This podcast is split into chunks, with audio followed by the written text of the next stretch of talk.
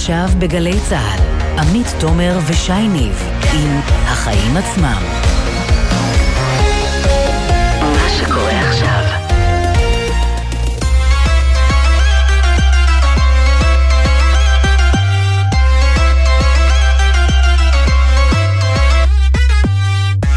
עכשיו שש וכמעט ארבע דקות, אתם על החיים עצמם, התוכנית הכלכלית-חברתית של גלי צה"ל. אני עמית תומר, ואיתי באולפן שי ניב, מה העניינים שי? אהלן, מה המצב עמית? בסדר, בסדר, לא התראינו תקופה. כן, כן, טוב לראות אותך שוב. Yes. Uh, תראי, אצלי uh, די טוב, חוץ מזה שאני שומע את הכותרות uh, שוב על חגיגת השכר במגזר הציבורי, ושוב נראה לי שכולם קופצים ראש לתוך הפופוליזם ולא עוצרים רגע אחד לבדוק את הבעיות האמיתיות במגזר הזה. כן, ויש הרבה כאלה, אז אנחנו נעסוק בכולן עם נתונים מעניינים על המגזר הציבורי, וכמובן ניתן גם את הרשימה המעצבנת של שיאני השכר, נדבר על השפעות הקורונה ועוד. נהיה גם עם שר החקלאות, עודד פורר, עם ההתפתחויות האחרונות והרפורמה בחקלאות ובפוליטיקה, ונדבר גם על המסקנות הראשוניות של הוועדה להון אנושי בהייטק, שמצביעות על היתרונות והכשלים בהייטק הישראלי, רוצים להגדיל שם את כוח האדם, אבל בתקופה של פיטורים בהייטק. ננסה להבין גם איך זה מתיישב. כן, ואיך אמר uh, מי שהיום הוא ראש הממשלה לפיד, מיליון ישראלים להייטק? אז אני אומר לא כל כך מהר. עוד נושאים היום בתוכנית, ננסה להבין את האם העלאת המחירים באיקאה היא סנונית ראשונה שתשפיע על כל ענף הרהיטים, ונדבר גם על פרשת בן אנד ג'ריס שמסתבר שעדיין לא הסתיימה. ונסיים עם חדשות טובות לכיס של לא מעט אנשים, כי צריך גם קצת כאלה. נראה שמחירי הרכבים המשומשים בדרך לירידה ראשונה מאז פרצה הקורונה לחיינו, לפחות זה. דווקא עכשיו ירידה. כן, אני נדפקתי פעמיים, גם במכירה וגם בקנייה. קניתי יקר, מכרתי על הפנים.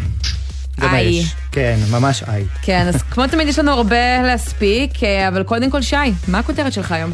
כן, טוב, הכותרת שלי, עמית, היא בוקר טוב אליהו. ברשות שדות התעופה התעוררו היום, השישי ביולי, ופרסמו את התוכנית שלהם להתמודדות עם העומסים בשדה התעופה בן גוריון. נחמד, לא? נחמד, אה, רצוי, חשוב, כן, בחרת מועדף עליך. אבל כל זה, כשהעומסים התחילו, אני רוצה להזכיר לך, כבר בחודש אפריל. ולאיזה מסקנות ייחודיות הם הגיעו אחרי למעלה מחודשיים שמספרים לנו על המחסור בעובדים ומתחננים אלינו שניקח רק טרולי למטוס? תכה אותי? כן, מענקים כספיים לעובדים החדשים שיגויסו. באמת, מי חשב על זה קודם? זה גאוני. אה, מאבטחים חדשים, למשל, שיגויסו, יקבלו בין 2,500 שקלים ל-9,500 שקלים, תלוי בתפקיד ובהכשרה. אגב, משום מה לא שמעתי על מענקים לסבלים שעוסקים בהעמסת מזוודות, וכידוע שם נמצא הבלאגן הכי גדול. פתרון הקסם הנוסף, תחזיקי אה, חזק, צ'ק אין מוקדם. מה זה צ'ק אין מוקדם? אה, כמו שאל על אגב עושה כבר היום עבור חלק מהילדים שלה, נציג של המשפחה, לא צריך שכולם יגיעו, כן? הוא מגיע לעמדת הצ'ק אין המיוחדת כמה ימים לפני הטיסה או יום לפני הטיסה ומוסר שם את המזוודות שאמורות להיכנס לבטן המטוס. ככה ביום הטיסה אפשר לכאורה לעבור רק את הבידוק הביטחוני ולדלג על דלפק הצ'ק אין. עכשיו למה אני אומר לכאורה? כי מאז הקורונה יש חברות שבכל זאת דורשות שתתייצבי בדלפק כדי להגיש כל מיני מסמכים, גם אם את עולה רק עם ארנק ומשקפי שמש למטוס. עוד דבר, כרגע הצ'ק אין המוקדם יופעל רק בחיפה, לפי רשות שדות התעופה, ורק עבור, שוב, טיסות של אל על. אני לא, אני לא רוצה להגיד לך כמה שנים לא טסתי עם אל על, אני רק ארמוז לך שאפשר לספור את זה בעשורים שלמים. בקיצור, אה, תוכנית דרדלה בינתיים. כן. יש גם כל מיני דיבורים על הפיכת העבודה בנתב"ג לעבודה מועדפת, שתמשוך חיילים משוחררים ותאפשר להקצות לעובדים החדשים מענקים נוספים, אבל כרגע אלה דיבורים בלבד, זה לא חלק מהתוכנית.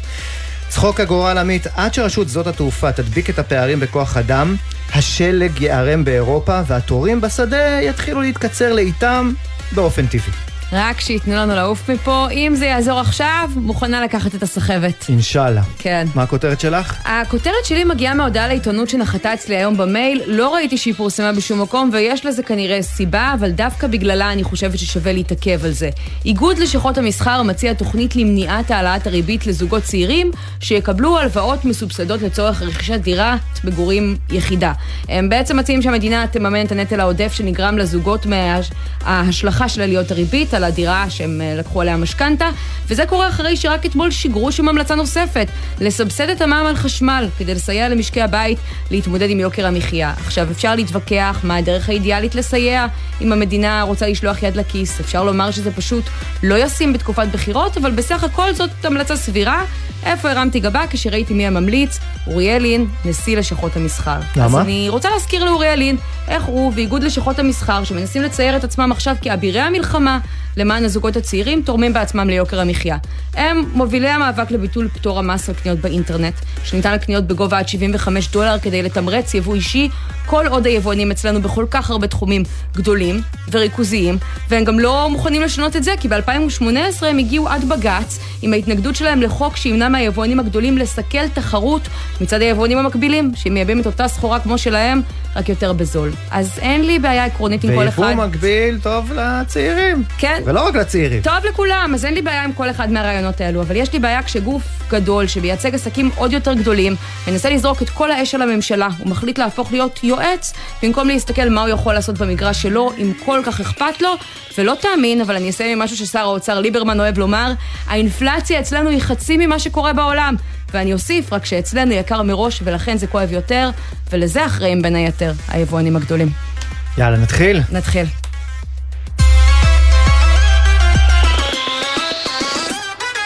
זה היה שבוע היסטורי של הסכמים היסטוריים בענף החקלאות, או ככה לפחות נכתב בהודעות לעיתונות ששוגרו אליי בקצב בשבוע שעבר הסכמי חלב והביצים, השבוע סביב הרפורמה בחקלאות שמכשירה את הורדת המכסים על ירקות ופירות, עוד צעד להורדת יוקר המחיה, אבל מתי כבר נרגיש את כל הטוב הזה בכיס? עוד לא ברור, כי קודם צריכים להתקבל אישורים משפטיים, שאפשר לקבל בכלל את כל ההחלטות הללו בתקופת בחירות, אז אנחנו רוצים להגיד שלום בעניין הזה לעודד פורר, שר החקלאות, שלום. אהלן, ערב טוב. ערב טוב. הבוקר פרסמנו כאן בגלי צה"ל שהיועצת המשפטית לממשלה עוד מתחבטת האם לאשר בתקופה כזאת את הסעיף בהסכם החלב, שמדבר על העברת פיקוח המחירים למנגנון אוטומטי, מה שמעמיד את כולו בסכנה, כי זה מה שהמחלבות דרשו. גם כל פסיק ברפורמה בחקלאות עוד ייבחן אצלה בזכוכית מגדלת. לא היה עדיף אולי לחכות לאישור הצעדים האלו לפני שחוגגים אותם? לא, אני חושב שקודם כל אנחנו אה, סיכמנו פה השבוע בעיקר אה, רפורמה משמעותית, כשאנחנו מדברים על הרפורמה בחקלאות עם הורדת המיסים על הפירות והירקות. צריך לזכור, אותו צו שמוריד מיסים כבר בתוקף, הייתה דרישה לבטל אותו, וכתוצאה גם מההסכם הזה הצו לא בוטל, mm-hmm. הוא בתוקף. עכשיו אנחנו מדברים על גם תהליכים שהם תהליכים שמתקיימים פה כבר במשך שנה. זה לא איזה משהו חדש שנולד עכשיו, אנחנו עושים אותו בגלל בחירות, אלא באמת תהליכים שהבשילו ולכן... אה, אבל הנה, אתה רואה שלמשל בסיפור של החלב יש התלבטות גדולה. אתמול הישיבה הסתיימה ללא הכרעות.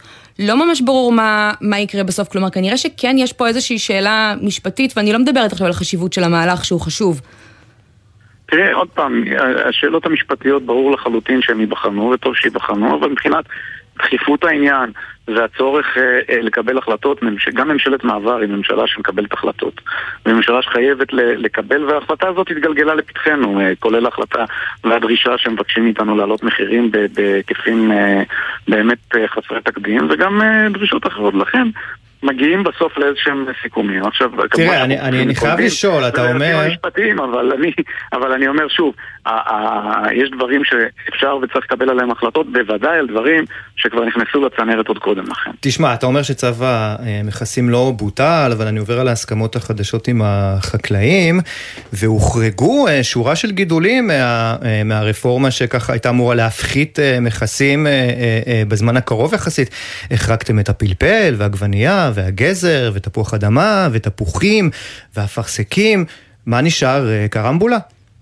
לא, יש אה, למעלה מ-100 פריטי מכס בתוך הרפורמה הזאת, וגם בפריטים האלה שאותם ציינת, המכס עליהם יורד. אגב, ההחרגה לגביהם היא לא החרגה, אלא נקבע שהורדת המכסים שמבוצעת גם ככה על פני חמש שנים, צו ההורדה הוא צו שהשנה ירדו ב-15%, שנה בעוד 15%, בעצם הם יעצרו ב-50%, מה שאנחנו מדברים בעוד שנתיים אה, או שלוש, רובם גם כאלה שהמחירים שלהם בהשוואה, כשאני מסתכל על ההשוואה הבינלאומית בין אם זה מחירי עגבניות או גזר, הם עדיין נמצאים... אבל אתה יודע, בסוף מוזילים מהר מאוד את המחיר של האננס לצורך העניין, והגידולים היותר משמעותיים שסביר להניח שתמצא אה, אה, אה, במקרר או במזווה של אה, רובנו, אה, לא נמצאים שם, או שנמצאים שם אבל לא במחיר אה, נגיש כל כך, לא מספיק. ממש לא, ממש לא. ב-100% ירד המכס על אבוקדו, ב-100% ירד המכס על השום.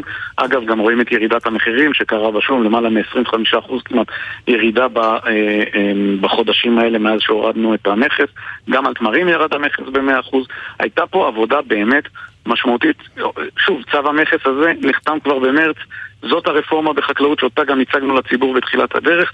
צו מכס מאוד ברור שדיבר על כך שאנחנו גם לא רוצים לפגוע ואתה לא עושה עכשיו מעבר ממה, מהגנה מכסית להגנה של תמיכה ישירה ביום אחד, אתה עושה את זה על פני חמש שנים.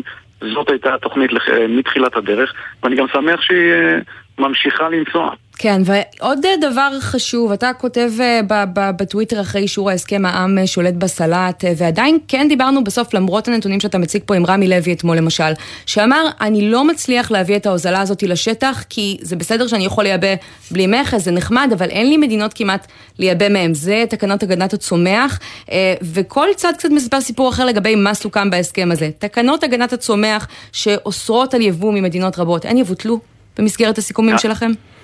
הן ישונו בדיוק כפי שתכננו לשנות אותן, זאת הייתה התחייבות איך? גם שנאמרה, ויש כבר, פורסמו לציבור הערות השינוי שעוברות בעצם למצב של הרבה פחות בירוקרטיה, עם פתיחה של מדינות נוספות, עם קביעת כללים שהם כללים ברורים ופשוטים לגבי יבוא של פירות וירקות. ההסכמה מדברת על כך שגם הלובי החקלאי, גם אה, אה, חברי הכנסת התחייבו לתמוך בתקנות אבל זה יוכל לקרות בתקופת אה, בחירות? זה לא דורש חקיקה? אני, אני מעריך שכן, התקנות האלה כבר הוצגו לציבור, להערות ציבור, עוד לפני שבועות ארוכים.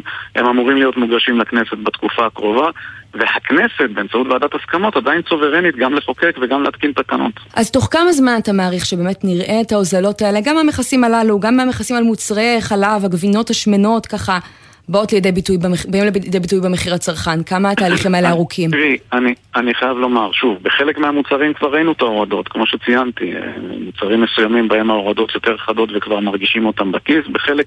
עדיין בשורה התחתונה מחירי הפירות למשל עלו בחודש שעבר ב-14 אחוזים, זו התייקרות מטורפת. אני, אני מעריך, אני מעריך שכשאנחנו נסכם את הקיץ הזה, אנחנו נראה שמחירי פירות הקיץ האלה היו זולים יותר ממחירי פירות הקיץ בקיץ הקודם, גם האפרסקים, גם הנקטרינות, גם הפירות אה, אה, אה, האחרים, וכשאנחנו מדברים על מתי נראה את ההוזלה, את יודעת, גם היא תלויה בסוף דיברתם קודם על האינפלציה. חלק מההוזלה היא גם העובדה שאנחנו מודדים פה עלייה של מחירים בתקופה שבכל העולם הם אה, עולים. צריך לזכור, אנחנו נכנסנו, אני נכנסתי לתוך משרד החקלאות אחרי שבעשור האחרון מחירי הפירות, מדד מחירי הפירות עלה בלמעלה מ-100%. כן. אז אנחנו גם בולמים את העלייה הזאת וגם מורידים את אה, אה, מחירי הפירות והירקות. אנחנו נראה את זה בחודשים הקרובים, ללא ספק. יכול להיות שעד להתפזרות של, ה... של הכנסת, אה, ככה עשיתם קצת אבו עלי על החקלאים, דיברתם איתם על אה, תמיכה ישירה אה, בסדר גודל של 100 שקלים לדונם מטעים, פתאום זה הגיע כבר לעד 950 שקלים, עכשיו כשיש בחירות, מה קרה? מה השתנה? לא, אני חייב לומר שגם כל מנגנון התמיכה הישירה הוא מנגנון שהיה על השולחן לאורך כל השנה של המשא ומתן. אני חושב שמה שבעיקר השתנה הבינו אה, אה, נציגי החקלאים שהם עלולים לצאת, אה, לא שהם לא יצאו עם כל תאוותם בידם, הם יצאו ללא שום תאווה וגם יפגעו בחקלאות המקומית. צווי המכס, להערכתי, לא היו נופלים בסופו של דבר בכנסת. אני לא רואה את חברי הכנסת שהיו מצביעים על העלאת מיסים בערב פיזור הכנסת רק בשביל להגן על איזושהי קבוצת לובי קטנה כזאת או אחרת.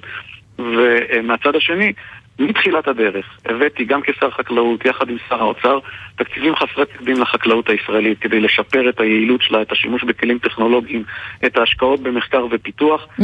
ואני לא רואה שום סיבה שמישהו היה רוצה לוותר על התקציבים האלה, ולשמחתי, שני הצדדים של הרפורמה יוצאים לדרך, גם כן. השקעה בחקלאות הישראלית וגם הורדת המחיר לצרכן באמצעות הורדת מיסים. אז בוא נסתכל קצת יותר רחב על הנושא של הורדת אה, מיסים, אה, פה מדובר בעצם על הורדת המכסים, אה, ויש ככה באמת את המהלכים האלו שעומדים לקרות. אתמול אמר שר האוצר ליברמן כאן בגלי גלי צה"ל, אה, שהוא אה, עובד על אה, צעדים נוספים להגדלת ההכנסה הפנויה. מה עוד אפשר לעשות בעיתוי הנוכחי הזה? תראי, עוד פעם, יש כל הצעדים שכבר היו בקנה מבחינת הממשלה, הם צעדים שיכולים להמשיך ולהתממש, בין אם זה הורדת מכס על הבקר המצונן, הורדת מכס על הביצים, שזה משהו שכבר אה, נחתם, הסכם זה נמצא בהסכם. נחתם במסגרת, במסגרת הרפורמה שלי בענף ההטלה, שנחתמה כבר לפני, עוד לפני פיזור הכנסת. וצעדים נוספים שנוגעים גם למשק האנרגיה. מה זאת אומרת? הדלק, אה, דיבר כבר שר האוצר עוד לפני פיזור הכנסת על הרצון שלו להאריך את ההוזלה על הבלו ואולי אפילו להגביר אותה. כן, יש לזה כבר תאריך. אז אני מעריך שבתוך הכלים האלה יש, יש, יש עוד כלים לממשלה לפעול. מבחינתנו, הפעולה שמשמעותה להקל על הציבור הישראלי היא חלק נדרש... הבשר המצונן זה דבר שיכול לקרות אה, בחודשים האלו, שאתם עוד תנסו לעשות גם במסגרת איזשהו הסכם או החלטה עוד לא, לפני הבחירות? חתמתי, אנחנו, אני כבר חתמתי עוד, שוב, עוד לפני פיזור הכנסת, שבוע קודם, כבר נחתם הסכם בנושא הורדת המכס על הבשר המצונן. יש פה עוד פעם את התהליכים הבירוקרטיים שהדבר הזה... הסכם עם אה, מי? צריך לעבור. עם ארגון מגדלי הבקר. במסגרת הסכמי חלב? לא, בקר לבשר, לא מפרידים בין חלב לבשר. Mm. במובן הזה יש, יש פה מגדלי בקר שיש להם אה, תפקיד חשוב במדינת ישראל, גם בשמירה על הקרקע, גם בביעור אה, ומניעה של אה, שריפות. יש חשיבות לשמר גם את היכולת הזאת. מצד שני, אין להם שום יכולת לספק את כל הבשר שאזרחי ישראל צורכים, לכן אין שום סיבה לגבות מכס של כ-12% על בשר מצונן שמיובא לישראל, וגם הוא גורר איתו גם המון בירוקרטיה על כן. היבוא. ואנחנו את זה בהחלט אה, מתכננים להוריד. קצת אה, פוליטיקה ככה אה, לסיום, לישראל אה, ביתנו, יש כבר איזה... יש, יש, יש לכם כבר איזה כיוון ל, ל, לקמפיין החדש בבחירות האלה? אתה יודע, פעם הלכתם על הראש של הערבים, בלי נאמנות אה, אין אזרחות. אחר כך זה היה הראש של החרדים, יש איזה ככה מישהו ספציפי שתסמנו הפעם? תראה, אני יכול להבטיח לך דבר אחד, כנראה שלא עכשיו אני אפתח את הקמפיין שלי אצלכם בתוכנית ואת הקמפיין של ישראל ביתנו. אה, זה ללא שום ספק. מה שכן, אני בטוח בו, וגם אה, אותו אני יכול להבטיח לכם. זה נראה שכבר פתחו. אה, קמפיין מולכם בינתיים, אגב, מפלגת הליכוד. זהו, על יוקר המחיה, שזה אמור היה להיות הטיקט אולי של שר האוצר. כולם מוזמנים להתנגח בנו, לי ברור שאחד הגורמים שהכי מלחיצים את בנימין נתניהו זה אביגדור ליברמן, שהוכיח כשר אוצר שהוא מיישם את כל האג'נדות הכלכליות שנתניהו מעולם לא העז אה, ולא ניסה אף על פי שהוא מאמין בהם, כמו גם בתחומים אחרים, שהוא יודע לדבר חזק מאוד על אה, אה, מלחמה כזו או אחרת שצריך לנהל, אבל בפועל כשצריך לעשות ולבצע, את ה, בביצוע קצת פחות טוב, אנחנו הראינו כן. בביצוע, אנחנו בשנה הזאת עשינו דברים שלא נעשו פה 30 שנה. אז כדי להמשיך לעשות את הדברים שלנו, האלה, רגע, כן. שאתם אותי, רק תנו לי להשיב על השאלה, מבחינת הקמפיין שלנו, לנו יש אג'נדה מאוד מאוד ברורה. והאג'נדה הזאת תבוא לידי ביטוי גם בקמפיין, היא לא משתנתה, משתנה, היא גם לא השתנתה ב-20 השנים האחרונות. לא, ראי, לא, ראינו כל מיני כיוונים ישראל, מאוד שונים. אנחנו רואים את מדינת ישראל כמדינה יהודית ודמוקרטית, ליברלית וחופשית, שבה כל אזרח יכול לחיות על פי אה, אמונתו, מה שנקרא איש באמונתו יחיה. אז האם כדי להמשיך לעשות את הדברים האלה... מאמינים, כולם מאמינים פורר, בכך שמדינת ישראל היא יהודית ודמוקרטית. אתם... ולכן, סביב זה, נראה איפה נשים גם את הדגש. האם סביב הדברים האלה אתם שוקלים אה, באמת כדי להמשיך אה, בעשייה שלכם אה, את האיחוד בימין הממלכתי, מפלגות נוספות, כמו תקווה חדשה, כמו ימינה אולי, מפלגות שאינן מפלגות דתיות, כדי להיות כוח גדול מול הליכוד ונתניהו? תראי, ישראל ביתנו היא לא מפלגת אווירה. אנחנו מפלגה שקיימת כבר מעל 20 שנה בכנסת הישראלית, כמו שאמרתי, עם דרך, אג'נדה ומשנה מאוד מאוד ברורה. אנחנו גם יודעים, וגם הציבור יודע, שמילה שלנו זאת מילה. עכשיו, כל מי שרוצה להצטרף ל- לישראל ביתנו, אה, מוזמן. לדעתי גם עכשיו עוד אפשר להתפקד אפילו במפלגה. אבל אתם לא מתכוונים להצטרף למישהו אחר. אנחנו, אני שוב אמרתי, ישראל ביתנו מובלת, מובילה, בראשות אביגדור ליברמן. גם תהיה גורם מאוד מאוד משמעותי, אולי אפילו תרכיב את הממשלה. עודד פורר, שר החקלאות מישראל ביתנו. רגע, אתם רצים לראשות הממשלה? זה מה שאתה אומר פה? נראה לי שפספסתי איזה כותרת. מה זה רצים? אני חושב שמבחינתי האיש היום הכי מתאים בפוליטיקה הישראלית לעמוד בראשות ממשלת ישראל זה אביגדור ליברמן. אבל גם מבחינתו? הוא מכוון לזה? אתם מכוונים לזה בקמפיין שלכם אחרי שהיה לו תפקיד כל כך משמעותי? אני חושב שגם מבחינת הניסיון, כמי שכיהן גם כשר ביטחון, גם כשר חוץ וגם כשר אוצר מאוד מאוד מוצלח, אני לא רואה שום סיבה שהוא לא, אה, אה, שאזרחי ישראל לא ייהנו מהיכולות שלו גם כראש ממשלה. רק אולי עם מספר המנדטים והסקרים, אתה יודע, לא... גם במובן הזה, מספר המנדטים... אה, אתם חושבים שתהיו המפלגה הגדולה ביותר? אני מניחה שלא. אני לא, אני חושב שגם בממשלה היוצאת ראינו שראש ממשלה צריך קודם כל להיות כזה שמסוגל ללכד סביבו את כל הכוחות וגם כשאני מדבר על כל הכוחות, לכולם די ברור, ואני חושב שאולי רק אביגדור ליברמן הוא זה שיכול באמת לנצח את, בנימין, את בנימין נתניהו ולעמוד מולו. כן, ואם הבנו משהו בשנה האחרונה זה גם שאי אפשר לעשות את זה עם שישה, שבעה מנדטים, בטח לא עם חמישה. אני חושב שאנחנו הצלחנו לעשות עם אה, שישה, שבעה מנדטים, הרבה יותר ממה שמפלגות עם שלושים מנדטים עשו, בוודאי בשנה האחרונה. יפה. עודד פורר, שר החקלאות, ישראל ביתנו, תודה רבה תודה על השיחה רבה. הזאת. תודה. תודה. עכשיו אנחנו לדוח אה, חדש שמתפרסם היום של הוועדה אה, להון האנושי אה, להייטק והוא מצביע על היתרונות והכשלים בהייטק הישראלי כדי באמת להגדיל את מצבת כוח האדם בדרך אל היעד הנחשף שהציבה הממשלה הזאת מיליון עובדים בהייטק אבל בינתיים שי זה נראה שהרבה מאוד חברות בכיוון ההפוך כן, מפטרות עובדים. כן ובינתיים נראה שיש לנו פשוט עוד ועדה. כן. כי לא אז, היו פה מספיק עד היום. אז בוא נדבר על כל זה עם הילה חדד חמלניק, מנכ"לית משרד החדשנות, המדע והטכנולוגיה, שלום. ערב טוב, מה שלומכם? מצוין, תכף נגיע לעיקרי הדוח, אבל אני רוצה רגע לדבר על העיתוי, כי זה קורה דווקא בימים של קיצוצי שיא, אני חושבת שלא ראינו היקף כזה בישראל מאז שהתחילה מה שנקרא המשבר בהייטק. שישה סטארט-אפים מודיעים מתחילת השבוע שייפרדו כל אחד מעשרות עובדים ישראלים. אז קודם כל, המגמה הזאת מטרידה אותך? תראי, קודם כל ברור שזה מטריד, כל פיטור של עובדים במשק מטריד. עם זאת, הטכנולוגיה לא הולכת לשום מקום. אה, וכשמדברים על אה, הייטק אה, או מדברים על הטמעה של טכנולוגיה, אי אפשר לדבר לא על החודש הקרוב, לא על השנה הקרובה וגם לא על השנתיים. אגב, אבל דה לא פקטו אם סטארט-אפים נסגרים, לא מצליחים לעשות אקזיט, גם הטכנולוגיה הולכת לאיבוד, זה קצת הולך ביחד. לא, הטכ... העול... לא, לא, העולם לא הולך אחורה. העולם, העולם הולך ונהיה יותר ויותר ויותר טכנולוגי, ואפילו בהמשך למה שדיברתם בשיחה הקודמת עם שר החקלאות, גם החקלאות הולכת ונהיית יותר טכנולוגית, ולכן ככל שהעולם מתקדם, צריך יותר אנשים בעלי מיומנויות הייטק. אגב, זה היה צפוי אה, לדעתך מה שאנחנו רואים היום בעולם ההייטק? כלומר, הייתה איזה קצת בועה, הייתה נכון. קצת אה, אולי איזה נהנתנות יתר? לא, זה לא בועה, זה איזשהו תיקון, לא, זה איזשהו תיקון, העולם עבר אה, שנתיים מאוד מאוד חריגות. בכל מיני הקשרים, חלק ממשבר הקורונה או מהשינויים שהקורונה עושה, וראינו תופעות שהן היו קיצוניות, שנת 21 הייתה שנת שיא בכל ההיבטים, אה, ולכן היה צפוי לראות שהשוק אה, מתקן, אבל אנחנו כממשלה לא יכולים להסתכל חודש קדימה או חודשיים קדימה, אבל כמו שאמרתי, גם לא שנה או שנתיים. כמו שאומר אה, דוח הוועדה, ועדה מאוד מאוד רצינית בראשות דדי פרלמוטר שעשתה עבודת עומק, אנחנו מדברים על נושא של חינוך, על נושא של שינויים מבניים, אלה דברים שככה או ככה לוקחים זמן, כן. ונכון לעשות אותם נכון ועקבי, ולכן יש לנו הרבה אחריות, אנחנו עוקבים כל הזמן על הנתונים העכשוויים מצד אחד. זהו, לגבי הנתונים האפשריים... חייבים לשים וקטור מאוד ברור קדימה.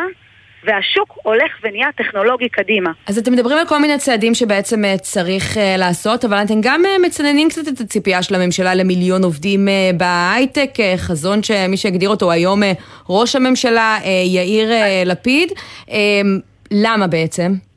אני רוצה רגע להבחין בין שיח, בין, בין השיח הפוליטי לשיח המקצועי. בשיח, הוועדה הזו יצאה לדרך בהתאם להנחיות, בהתאם לקווי היסוד של הממשלה, שדיברה על 15% בהייטק במשק הישראלי בתוך שש שנים, בתוך חמש שנים. את אומרת שבשיח הפוליטי כל מספר זוכה. אני אומרת, אני לא יודעת, אני, אני מתייחסת למה המשימה שאני קיבלתי ואנחנו קיבלנו כמשרד מקצועי ודדי פרלמוטר כאיש מקצוע, מה, מה ביקשנו להיבחן, מה ביקשנו לבחון ולהתייחס. כן. הממשלה בקווי היסוד שלה קבעה 15 אחוז, 15 אחוז זה סדר גודל של 670 אלף, mm-hmm. אה, ב-2026. אה, עם תחילת עבודת הוועדה, שלראשונה בעצם באמת לקחה את כל הגורמים הרלוונטיים בממשלה, ממשרד החינוך, פעם ראשונה הסתכלנו על איך נולד איש הייטק. מהרגע שהוא נכנס למערכת החינוך בגן החובה, ועד שהוא נהיה איש תעשייה, בדרך צבא, בדרך אה, מסגרות אחרות, בדרך האקדמיה, וגם התעשייה עצמה. זה פעם ראשונה בעצם שהסתכלנו על כל שרשרת הייצור הזו. אה, ואיך באמת מגיעים לאותו 15%, איך שוברים את, ה, את, את תקרת הזכוכית הזו של, אה, של ההייטק. ובעצם ראינו שבאמת חייב, חייב, חייב לגוון את ההייטק. במקרה הזה אנחנו מדברים על ההון האנושי, ובפעילות אחרות שהמשרד מקדם, אנחנו מדברים ו... על הגיוון אבל מה, היה, רגע, אבל היה צריך ועדה בשביל לדעת שבשביל שזה יקרה צריך uh, לעשות הרבה יותר בפריפריה ובמגזר הערבי, כי שם הם לא נמצאים, ב... לא מגיעים. להייטק, לא מספיק? אני אסביר. אחד, מה שחשוב בוועדה, וזה ברוח הממשלה הזו, שהיא שונה מקודם, זה נושא שיתופי הפעולה. זה לא רק איך עושים בפריפריה, זה מה בדיוק עושים. אה, הפתר, הפתרונות לפריפריה הצפונית למשל יכולים להיות שונים, שונים מהחסמים של הפריפריה הדרומית. הפתרונות לאוכלוסייה הערבית שונים מפתרונות של האוכלוסייה החרדית או גם אחר, וכל זה לא קרה עד היום? זאת פעם ראשונה שמפרידים בין הצרכים של האוכלוסייה החרדית לצרכים של האוכלוסייה הערבית להשתלבות בהייטק? זה פעם ראשונה שכלל הגורמים הממשלתיים יושבים, מנתחים את הנתונים ביחד, שמים את הכל על שולחן אחד, וחושבים על פתרונות שהם הוליסטיים. אבל תשמעי, הצבא למשל עשה את זה, יש כל מיני תוכניות כמו מגשימים ואחרים, יש תוכניות ש... שהדגש שלהם בפריפריה, וכל מה שאתם כממשלה צריכים לעשות זה פשוט לשים שם יותר כסף, לא? לא. אז בואו ניקח לדוגמה את uh, תוכנית מגשימים. תוכנית מגשימים זו תוכנית מצוינת, אבל היא נותנת מענה לפלח מאוד מסוים של האוכלוסייה. כי אחד, כמובן, למשל, אוכלוסייה חרדית לא נהנית ממנה. ושתיים, אם אנחנו רואים, כשמסתכלים על כל השרשרת, שהיחידות הטכנולוגיות, יש שם פער מאוד גדול לבנים, אז אי אפשר לצפות לשוויון נשים בתעשייה עצמה, כי אנחנו יודעים שזה מקור מאוד בוא. גדול. כן, אז, אז אנחנו לסיק... מבינים שצריך לחבר שני צעדים. צעד אחד של הרחבת הבנות שנכנסות ליחידות הטכנולוגיות, ושתיים, תוכנית דומת מגשימים לאוכלוסיות שלא נהנות ממנה. אז הנה, הבנתם מה צריך uh, לעשות מבחינתכם. מה קורה עכשיו עם ההמלצות האלה? האם הן בכלל רלוונטיות כשאין ממשלה שיכולה אז... ליישם אותן? האם את לא חוששת שזה ייקבר ברגע שתבוא הממשלה הבאה? תוך כמה זמן את מעריכה שזה יקרה? כך, קודם כל, כבר תוך כדי עבודה, אה, הוצאנו לדרך תוכנית שנקראת תוכנית יוניקוד, אה, בהנחיית השרה אורית פרקש הכהן, לקידום... אבל זה כבר קרה, בואי נסתכל שנייה לא, קדימה לגבי ההמלצות החדשות, כי ישבתם והבאתם המלצות לצעדים רבים. אני איתך, תני לי לסיים את המשפט. תוכנית היוניקוד הזאת, תוך כדי ההמלצה ובהתאם להמלצות, אנחנו היום כותבים את הפדגוגיה שלה. זאת אומרת, הוצאנו את הבירוקרטיה, ב-1 לספטמבר הילדים כבר ייהנו מהשעתיים האלה, והפדגוגיה שנכתבת היום היא בדיוק בהתאם להמלצות מה, של איזה מה, מה תעשו עם רמת האנגלית הנמוכה? הרי מצאתם, גיליתם שרמת האנגלית נכון. המדוברת בישראל היא נמוכה. מה אתם עושים? הרי אתם, נכון, את יודעת, את יודעת הרי שלומדים פה אנגלית רק מכיתה ג' למשל... ולא מכיתה א'. מה אתם עושים בעניין הזה? אז הבעיה היא גם אחרת, הבעיה היא שלא בהכרח לומדים את האנגלית הדבורה, את האנגלית המדוברת, אלא לומדים אנגלית, את ה... את ה נכון, לומדים את הגרמר, את הדקדוק, כן. נכון. אבל איזה מבטא, שי. אז למשל, מה שדייקנו ביוניקוד, מה שדייקנו ביוניקוד זה שהשעתיים האלה שהילדים ילמדו למיומנויות הייטק, את הפרזנטציות שם הם יצטרכו לעשות בשפה האנגלית, כדי לקבל את כישורי הדיבור באנגלית, כדי לקבל את השפה המקצועית הרלוונטית, כדי להיחשף לשפה המתאימה. אנחנו ביחד עם משרד האוצר, יחד עם משרד החינוך, כבר היום אה, בוחנים תוכניות שונות לשילוב גם במערכת הפורמלית וגם במערכת הלא פורמלית. כן. כבר בתשפ"א. הילה חדד חמלניק, לצערי נגמר לנו הזמן, יש הרבה מה לדבר, אבל יותר חשוב שתתחילו לעשות, נקווה מאוד שזה יקרה בקרוב. אנחנו כבר עושים, תודה לכם. תודה רבה. כמה תשדירים, ואנחנו כבר עם כל הנתונים המרגיזים של שיאני השכר במגזר הציבורי, ועל מה עוד צריך להסתכל בדוח הזה. מיד. גלי צה"ל, יותר מ-70 שנות שידור ציבורי.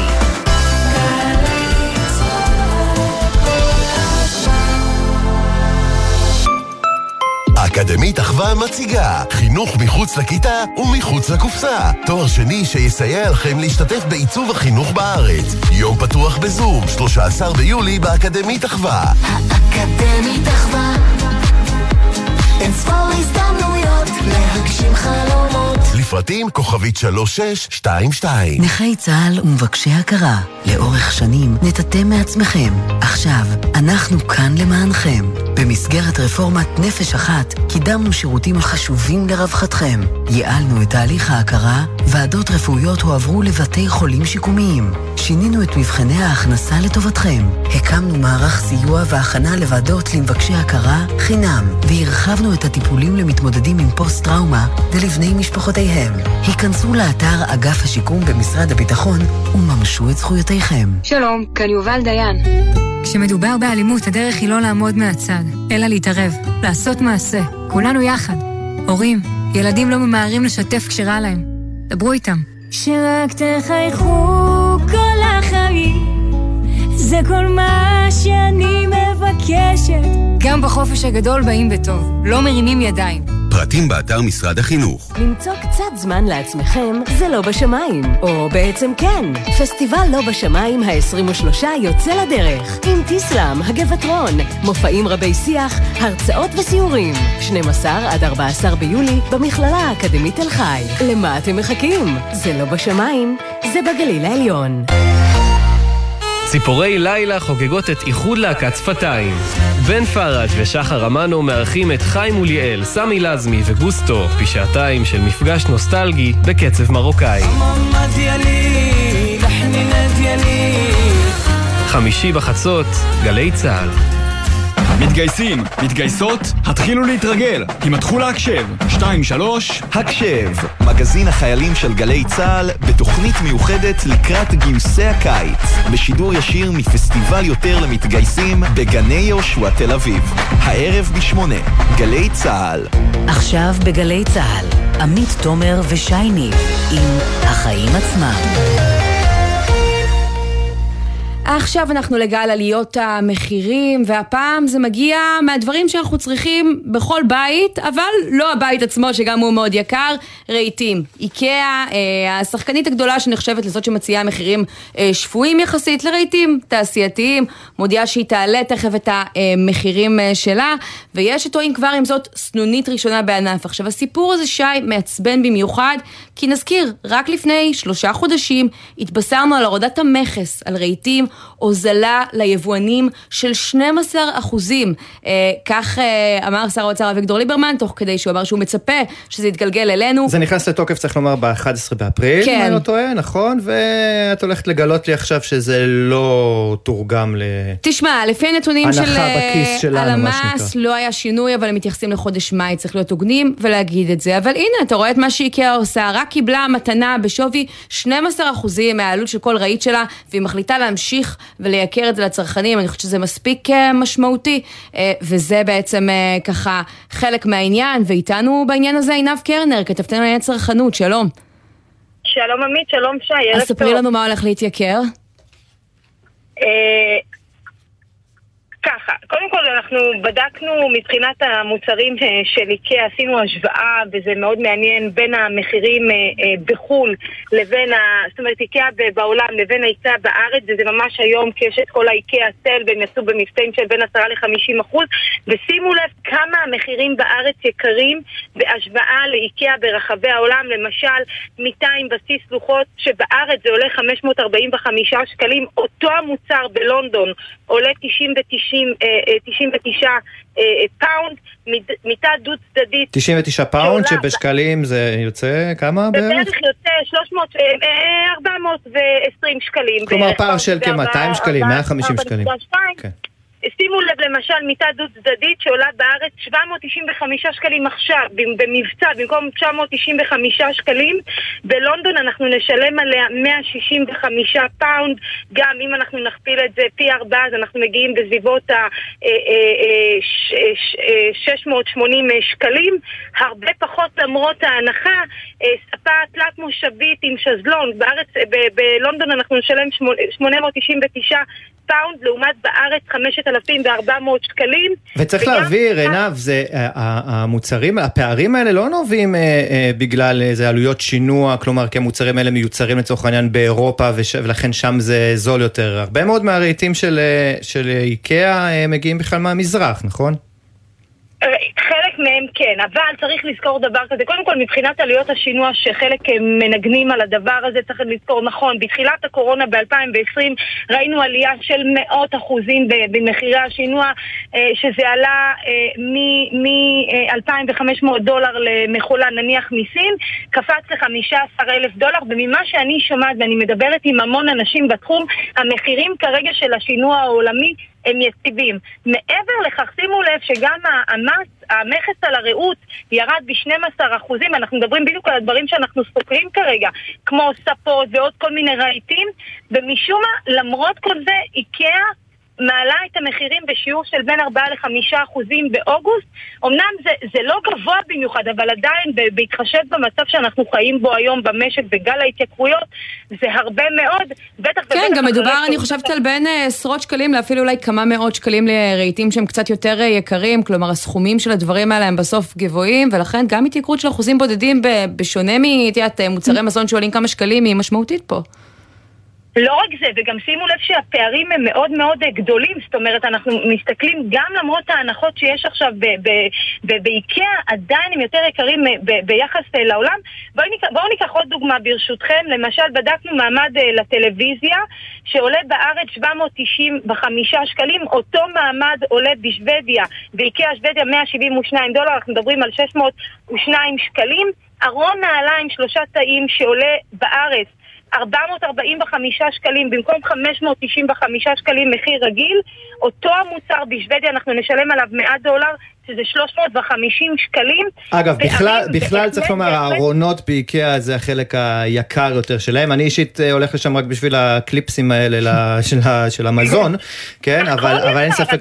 גם את? אפילו בדקתי וילון ככה, אתם יודעים, משהו שכזה וילון כזה חמוד אה, לבית, וילון שקוף, שעולה בארץ 125 שקלים, באיקאה לטביה למשל, הוא יעלה 20 אירו, שאנחנו מדברים על, האירו שווה 3.6.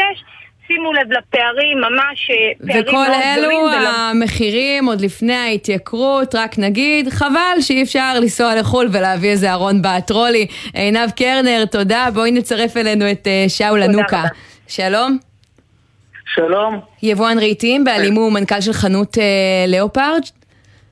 אתה... מנכ"ל בעלים של חברת, חברת לאופרד. לאופרד, כן, אמרתי, אני חושבת נכון. דייקת, אז דייקת. אתה שומע על המהלך של, של איקאה, שחקנית גדולה בשוק הזה, זה סנונית ראשונה לדעתך? אתה ואחרים חושבים לנקוט בצעד דומה, או שזה לא הכרחי? את מדברת בנוגע לעליות המחירים. בהחלט, כן. תראו, אנחנו, כמו שקודמתי אמרה, אנחנו עלים, אה, עדים בשנתיים האחרונות לעלייה של 700 אחוז במחירי ההובלה הימית, מ-2,500 דולר לתקופות השיא 18,000 דולר. אה, אנחנו כיבואנים הבנו בשנתיים האחרונות שאם אנחנו נעלה את המחירים בצורה דרסטית, דרסטית כפי שהעלו לנו הספקים היצרנים בחו"ל וחברות ההובלה הימית, אנחנו בעצם אה, נעצור את הביקושים למוצרים שלנו, המוצרים, אה, הביקושים למוצרים יתמתנו. Mm-hmm. ומתוך ההבנה של השוק, אה, החלטנו לספוג את רוב עליות המחירים. ולא להעלות מחירים. אז אבל... לא העליתם מחירים, אבל מצד שני גם לא, לא הזלתם מחירים, למרות שהמע"מ, שה, סליחה, שהמכס אה, פחת. כן, אבל מה שקרה, שאתה מתמודד עם עליות מחירים כל כך מטורפות בתחום של ההובלה הימית, ואתה אמור להעלות ולתרגם את עליית המחיר הזאת לצרכן ב-20%, 25% עלייה, ואנחנו בולים את הצפרדע, מה שנקרא. כלומר, אתה לא אה, מתכוון להעלות מחירים בשלב הזה, או שכן? בשלב הזה אנחנו לא, לא, לא, לא מעלים מחירים. Uh, בשנתיים האחרונות אני יכול להגיד לך שהעלינו מחירים בשוליים בין חמישה, שבעה אחוז, לא יותר מזה. מתוך ההבנה שאם נעלה מחירים, בואי, אנחנו חיים את השוק, מבינים כן. מה קורה פה, יש תחרות מאוד מאוד גדולה בשוק. מתוך ההבנה שאם נעלה מחירים, אה, הביקושים למוצרים יתמתנו. תחרות גבוהה, אבל הנה, שרואים את המחירים בארץ מול העולם, עדיין רואים אה, פערים אה, גדולים. ותשמע, אני חושבת שבסופו של דבר, הרבה פעמים שמענו, אתה יודע, מיבואנים, המכסים גבוהים והבירוקרטיה, ודווקא היו שורה של רפורמות בשנה האחרונה, והורדת המכס היא המובהקת והמיידית ביותר מהם 12% הוזלה שקיבלתם על חשבון המדינה. אז זה לא מתקזז, זה לא משהו שמאפשר בכל זאת קצת להקל על הצרכן גם, לתת לו ליהנות מהדבר הזה? כי בשביל זה עשו את זה. תראי, אנחנו, אה, אה, מה שקרה בשלושה חודשים האחרונים עם, ה, עם המכס, באמת זה עזר לנו כיבואנים להתמודד עם הרווחיות שנשחקה ונשחקה ונשחקה. עכשיו, אתה יכול לספוג אה, אה, שחיקה ברווחיות אה, לתקופה מסוימת, אבל אה, יש, יש מצב שברגע ש... וזהו זה, כבר אי אפשר יותר מזה. ומה שקרה, מה שזה, בעצם הביטול של המכס עזר לנו לא להעלות את המחירים יותר ממה שאנחנו יכולים, ובואי, אנחנו עדים לכך שהמחירים ממשיכים לעלות בעולם. מחירי הדלק עולים. ואין לכם חשש שהממשלה לעלות... תבטל את ההטבה הזאת? כי הם אמרו בזמנו, מי שלא יגלגל את ההוזלה לצרכן לא ייהנה ממנה. אז אנחנו אה, לא העלינו את המחיר, וזה בואי נגיד שעצם זה שלא היה לנו את המחיר, זו התרומה שלה אה, לשוק. אה, בואי בוא, בוא נגיד שאם יבטלו את, ה, את, ה, את, ה, את, המכ, את המכס, כלומר יחזירו את המכס, אז אנחנו נאלץ, נאלץ להעלות מחיר, לא נוכל להתמודד עם זה. תגיד לי, מאיפה אתה מייבא בעיקר? אני מייבא מהמזרח הרחוק. מהמזרח הרחוק. תגיד לי, סין, אינדונזיה... נותרו עוד אה, יצרנים אה, מקומיים פה? כלומר, כשאני מסתובב ברחוב הרצל לצורך העניין ואומרים לי שזה מיוצר בארץ, זה להאמין? אז בוא אני אומר לך בכנות אה, רבה, אין יצרנים מקומיים, כל השוק של הייצור מקומי כמעט ונעלם. רוב הייצור נעשה היום בשטחים, כך שמי שאומר לך שזה ייצור מקומי, זה לא ייצור מקומי, זה ייצור של עזה ושכם. שאול ענוקה, אני רוצה לסיום ככה, אולי גם תקשיב אתה, להקריא לך תגובה שאני מקבלת עכשיו מיושב ראש ועדת הכספים, חבר הכנסת אה, אלכס אה, קושניר, אה, שגם הם מזכירים את המהלך שאנחנו הזכרנו להפחתת המכסים, והוא אומר, אינני יכול להגדיר את ההתנהגות של איקאה, אלא חוצפה וניצול ציני של הכיס של אזרחי ישראל. אני קורא לאיקאה לחזור בה מההחלטה, אז זו העמדה של הפוליטיקאים לפחות, קחו את זה בחשבון. תודה רבה. אוקיי, תודה רבה לכם, ערב טוב.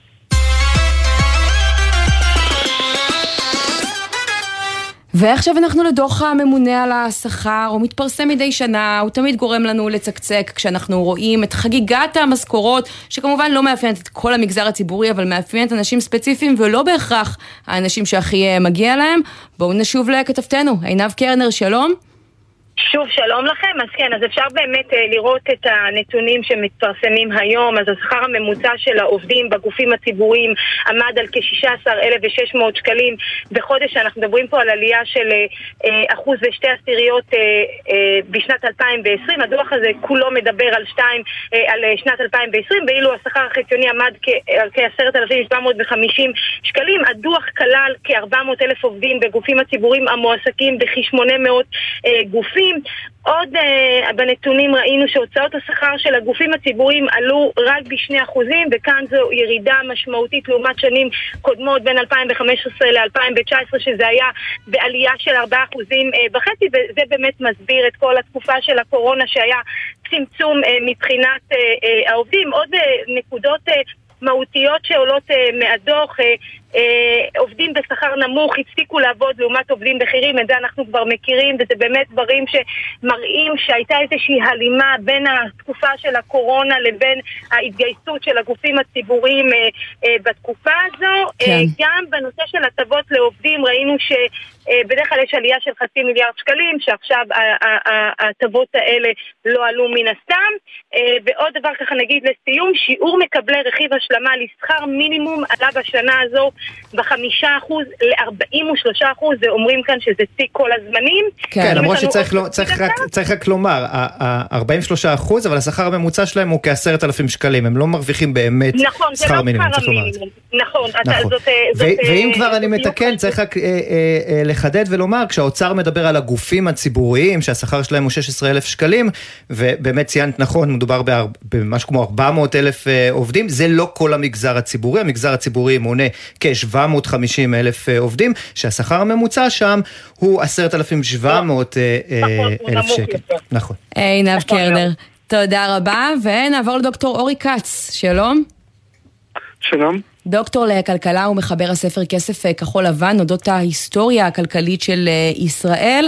אני רוצה להקריא לך כמה נתונים הכי מעצבנים אה, בדוח. 12 עובדים בקופת החולים כללית שמשתכרים כמעט 90 אלף שקלים כל אחד. בתעשייה האווירית קרוב ל-20 עובדים משתכרים 80 אלף שקלים כל אחד.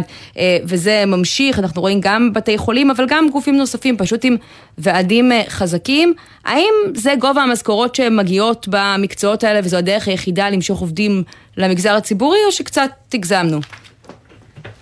אה, בחלק מהגופים בפירוש נראה שקצת הגזמנו, אבל הדיון הזה הוא בסופו של דבר מעט אה, פופוליסטי, מכיוון שהוא מערב כאן עובדים שיכלו להרוויח שכר כזה גם מחוץ למגזר הציבורי, כמו למשל רופאים, יחד עם עובדים שבפירוש לא יכלו להרוויח שכר כזה אה, מחוץ למגזר הציבורי. כן. הבעיה האמיתית במגזר הציבורי היא לאו דווקא גובה השכר, אלא יותר התמריצים שהוא מייצר, ובעיקר העובדה שהשכר תלוי רק בוותק. כלומר, עיוותי שכר, אם אנחנו מדברים על עיוותי שכר, ובהחלט צריך לומר, כשאנחנו רואים את רמות השכר המאוד גבוהות, לצורך העניין בנמלים, צריך לזכור שבנמל אשדוד, לצורך העניין, יש 1,300 עובדים, ועוד נגיד משהו כמו 2,000 עובדים בנמל חיפה, זה מספרים קטנים על משכורות גבוהות, אבל העיוותים הגדולים קיימים במסות, נכון? וזה לא רק השכר באמת, אתה אומר, זה יותר האיכות, זה התמריצים. נכון, הדוגמה הכי טובה היא אולי הנושא של המורים בישראל, שיש לנו פער מאוד מאוד גדול, הכי גדול בעולם בעצם, בין מורים צעירים לבין מורים ותיקים. השכר הממוצע הוא גבוה, אבל השכר של מורים צעירים הוא נמוך יחסית לעולם, וזה מפריע כמובן למשוך מורים טובים למערכת, זה מייצר תמריצים לא נכונים, אי אפשר לפטר מורים גרועים, אלה הבעיות הקשות באמת. כן, ושם אתה רואה איזשהו פתרון uh, באופק? מישהו בכלל מדבר על הנושא של uh, קביעות הברזל במגזר הציבורי למשל? מדברים על זה, אבל מאוד מאוד קשה לבנות. כן, היו ועדות בעבר שניסו לקדם את הנושא של יותר כוח, uh, להעביר יותר כוח למנהלים, ולהעביר uh, יותר uh, שכר שיהיה תלוי ביצועים ופחות תלוי ותק. אבל לצערנו ברפורמות של אופק חדש ועוז לתמורה, שזה הרפורמות הגדולות האחרונות שעברו, הנושא הזה לא עבר, וככה גם במקומות אחרים במגזר הציבורי. בדרך כלל ועדי העובדים הם אלה שמונעים את השינויים האלה. כן, להערכתך, תגיד לי, אם כבר הזכרת את המורים, אם לא היינו במבנה של אה, אה, אה, הסכמים קיבוציים היום, ואם השכר היה נקבע על פי, על פי תנאי השוק, השכר שלהם היה גבוה יותר או נמוך יותר? מן הסתם הוא היה גבוה, בממוצע לפחות הוא היה גבוה הרבה יותר, כי אנחנו יודעים את זה מערכות של מערכות חינוך פרטיות שנפוצות בארצות הברית, באנגליה, בשוודיה, בדרך כלל השכר הוא גבוה יותר וגם העלות של הלימודים היא גבוהה יותר. וכמובן השכר היה בייחוד גבוה יותר למורים המצטיינים, למורים במקצועות נחשקים כמו למשל מתמטיקה, פיזיקה, שהיום יש בעיה רצינית למשוך מורים למקצועות האלה. אבל זה לא נכון רק להוראה, זה נכון לגבי כל המשק. גם תסתכלו למשל על אוניברסיטאות. אז תראו שבארצות אחרות יש פערים גבוהים בין פרופסורים מובילים לבין פרופסורים שהם פחות נחשבים מבחינת מאמרים, ובישראל הפערים הרבה יותר נמוכים, הרבה יותר קשה למשוך חוקרים מצטיינים, כן? כל מיני דברים כאלה, וזה כמובן נובע בכל מקום במגזר הציבורי בישראל. כן, ואתה לא רואה איזשהו שינוי ככה באופק מהבחינה הזו, מבחינת השיטה. כרגע לא, כרגע אין שינוי, יש uh, מאבקים, אבל בינתיים האוצר לא מצליח uh, ממש uh, להוביל שינויים בתחומים האלה. מה אם למשל, אתה יודע, אנחנו מסתכלים ורואים שגם השנה באופן לא מפתיע, את טבלת השכר במגזר הציבורי מובילים עובדי הנמלים, ואני חושבת שזו דוגמה טובה, כי אין הלימה בין השירות שמקבלים בעצם ככה כל מי שצריך להעביר סחורה בנמלים האלה, התורים הארוכים וכל מה שאנחנו מכירים, לבין עם כמה שהעובדים האלה מסיימים את החודש, איך שם למשל היה אפשר לעשות את זה אחרת? כן, אתם הזכרתם לפני כן, שמעתי שדיברתם על רהיטים ואיקאה, אז חלק מהסיבה לפערי מחירים בין ישראל למדינות אחרות זה באמת הנמלים. ואין ברירה, בנושא הזה חייבים תחרות למגזר הציבורי, חייבים לפתוח את הנמלים לתחרות בצורה מלאה, לא כמו שעושים היום בצורה חלקית ותוך כדי הסכמים. אבל בשביל זה צריך ממשלה שתוכל להיאבק בהם. הנה, הקימו עוד שני נמלים חדשים.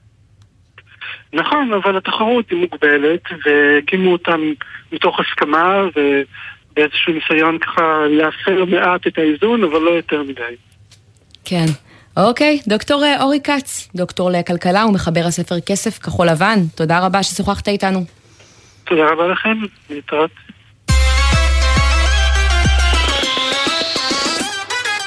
אז שי, אם הזכרת את הרכב שקנית ושילמת עליו הרבה, הרכב המשומש, אז לך היית בזה כבר לא יעזור, אבל לאחרים אולי כן. לראשונה מפרוץ הקורונה, מחירי הרכבים המשומשים נראים בדרך לירידה, המגמה שהביקושים היו אליהם מאוד גבוהים מתהפכת, ואנחנו יכולים להביא בתחום הזה קצת חדשות טובות, אז בואו נדבר עם יבין גילמור, מנכ"ל יד 2, שלום. שלום, ערב טוב. אז כמה ירידה אנחנו רואים עכשיו? האם לדעתך זה סוף הדרך? כלומר, כדאי לרוץ ולקנות לפני שהמגמה שוב תתהפך עלינו, או שרק התחלנו ואולי עדיף להיות סבלניים? אנחנו רק התחלנו, אנחנו רואים היפוך מגמה, אבל עדיין המחירים גבוהים. בעצם העודף ביקוש עדיין גבוה, ההיצע עדיין נמוך, הוא קצת מתחיל לעלות, אנחנו רואים היפוך מגמה יחסית לשנתיים האחרונות, שהיו אנומליה בלתי נתפסת. כן, והמחירים הגבוהים ראינו, צריך לומר, רק בשנתונים הככה האחרונים יחסית, נכון? כלומר 2019, 2018, 2017, עד נגיד 2015, כי מתחת לזה הרמות היו די סטנדרטיות. וזה כנראה כתוצאה מאותו אה, מחסור ברכבים חדשים ובחלקים. שילוב בין עודף ביקוש גבוה, שיכול להיות שבתקופת השנתיים האחרונות של הקורונה הרבה לא רצו להשתמש בתחבורה ציבורית, והיצע מאוד נמוך, גם בגלל יבוא וגם בגלל שאנשים לא רצו למכור, הוביל לעליית מחירים, ואנחנו רגילים לעקוב אחרי מחירי רכבי יד שנייה, ובדרך כלל הם יורדים 10% בשנה, אחוז לחודש. לפחות. ופתאום כן. הם עלו. פתאום הם עלו, עלו בעשרה, ב-15 אחוז. תקן אותי אם אני טועה, את העליות הגדולות ראינו בעיקר בסגמנט של ה-SUV, ג'יפונים למיניהם, נכון? קרוס אוברים מאוד מאוד מבוקשים, גם רכבים שהם היברידיים או חשמליים, עם אה, נושא של אה, רגישות למחירי הדלק. אה, קצת פחות ראינו עליות בעולם של משפחתיות וקטנות, אבל גם הם עלו.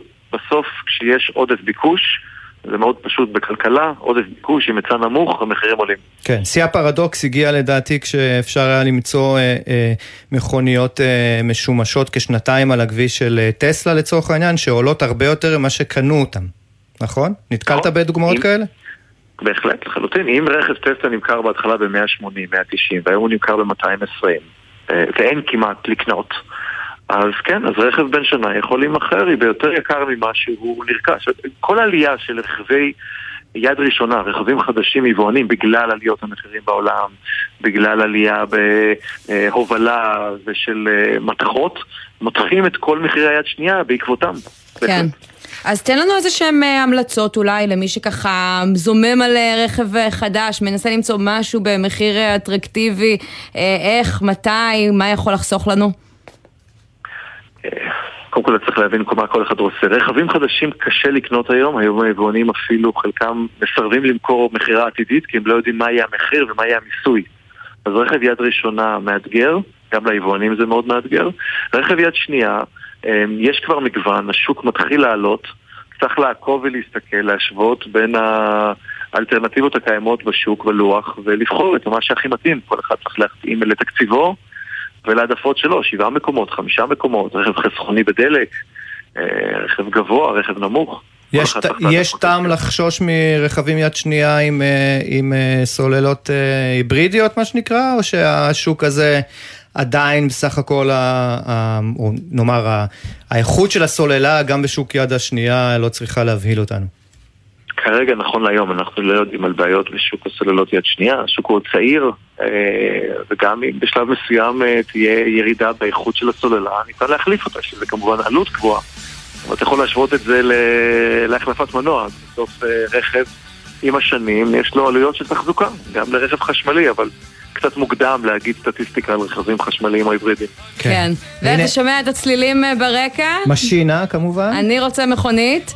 אה, אז אה, נקווה שבקרוב גם נוכל לקבל אותה בזול. יבין גילמור, מנכ"ל יד שתיים, תודה רבה. בואו נשמע קצת משינה.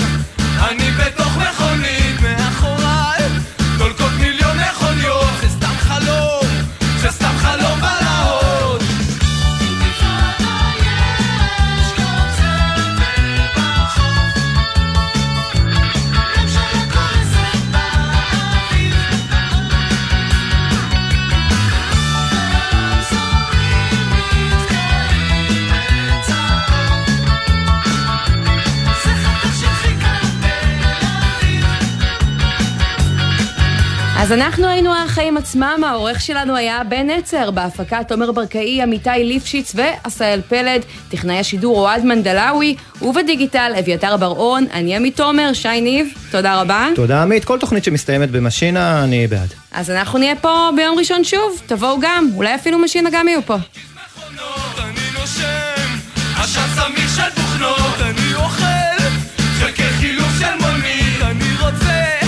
רוצה לקנות מכונית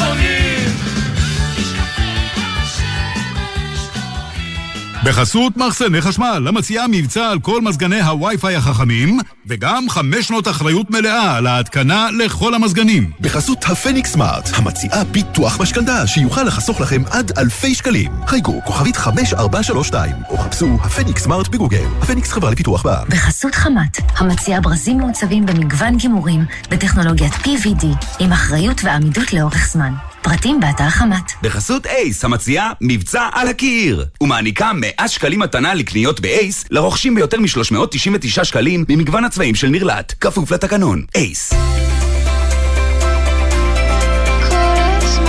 גלי צה"ל, יותר מ-70 שנות שידור ציבורי.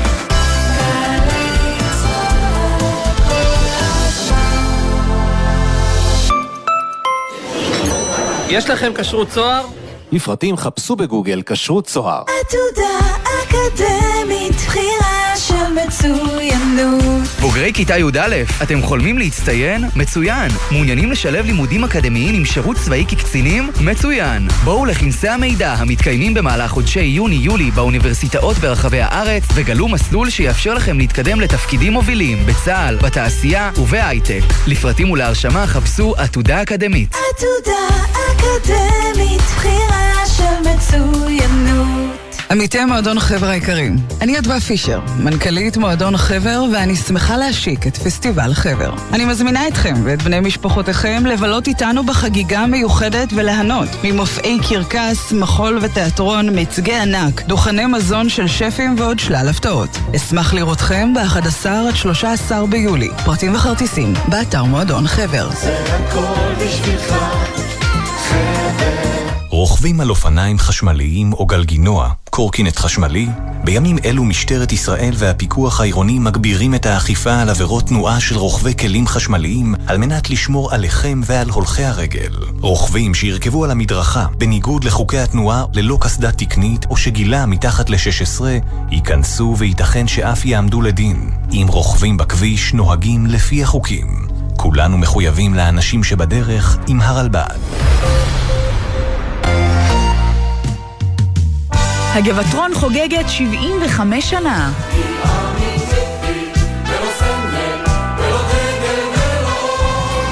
ענבל גזית מארחת את חברי הלהקה בתוכנית מחווה חגיגית, עם כל הסיפורים והשירים הגדולים. יש דבר אחד שלא רבים בגבעטרון ואני אפתיע אותך, זה על סולואים. שבת, שתיים בצהריים, גלי צה"ל.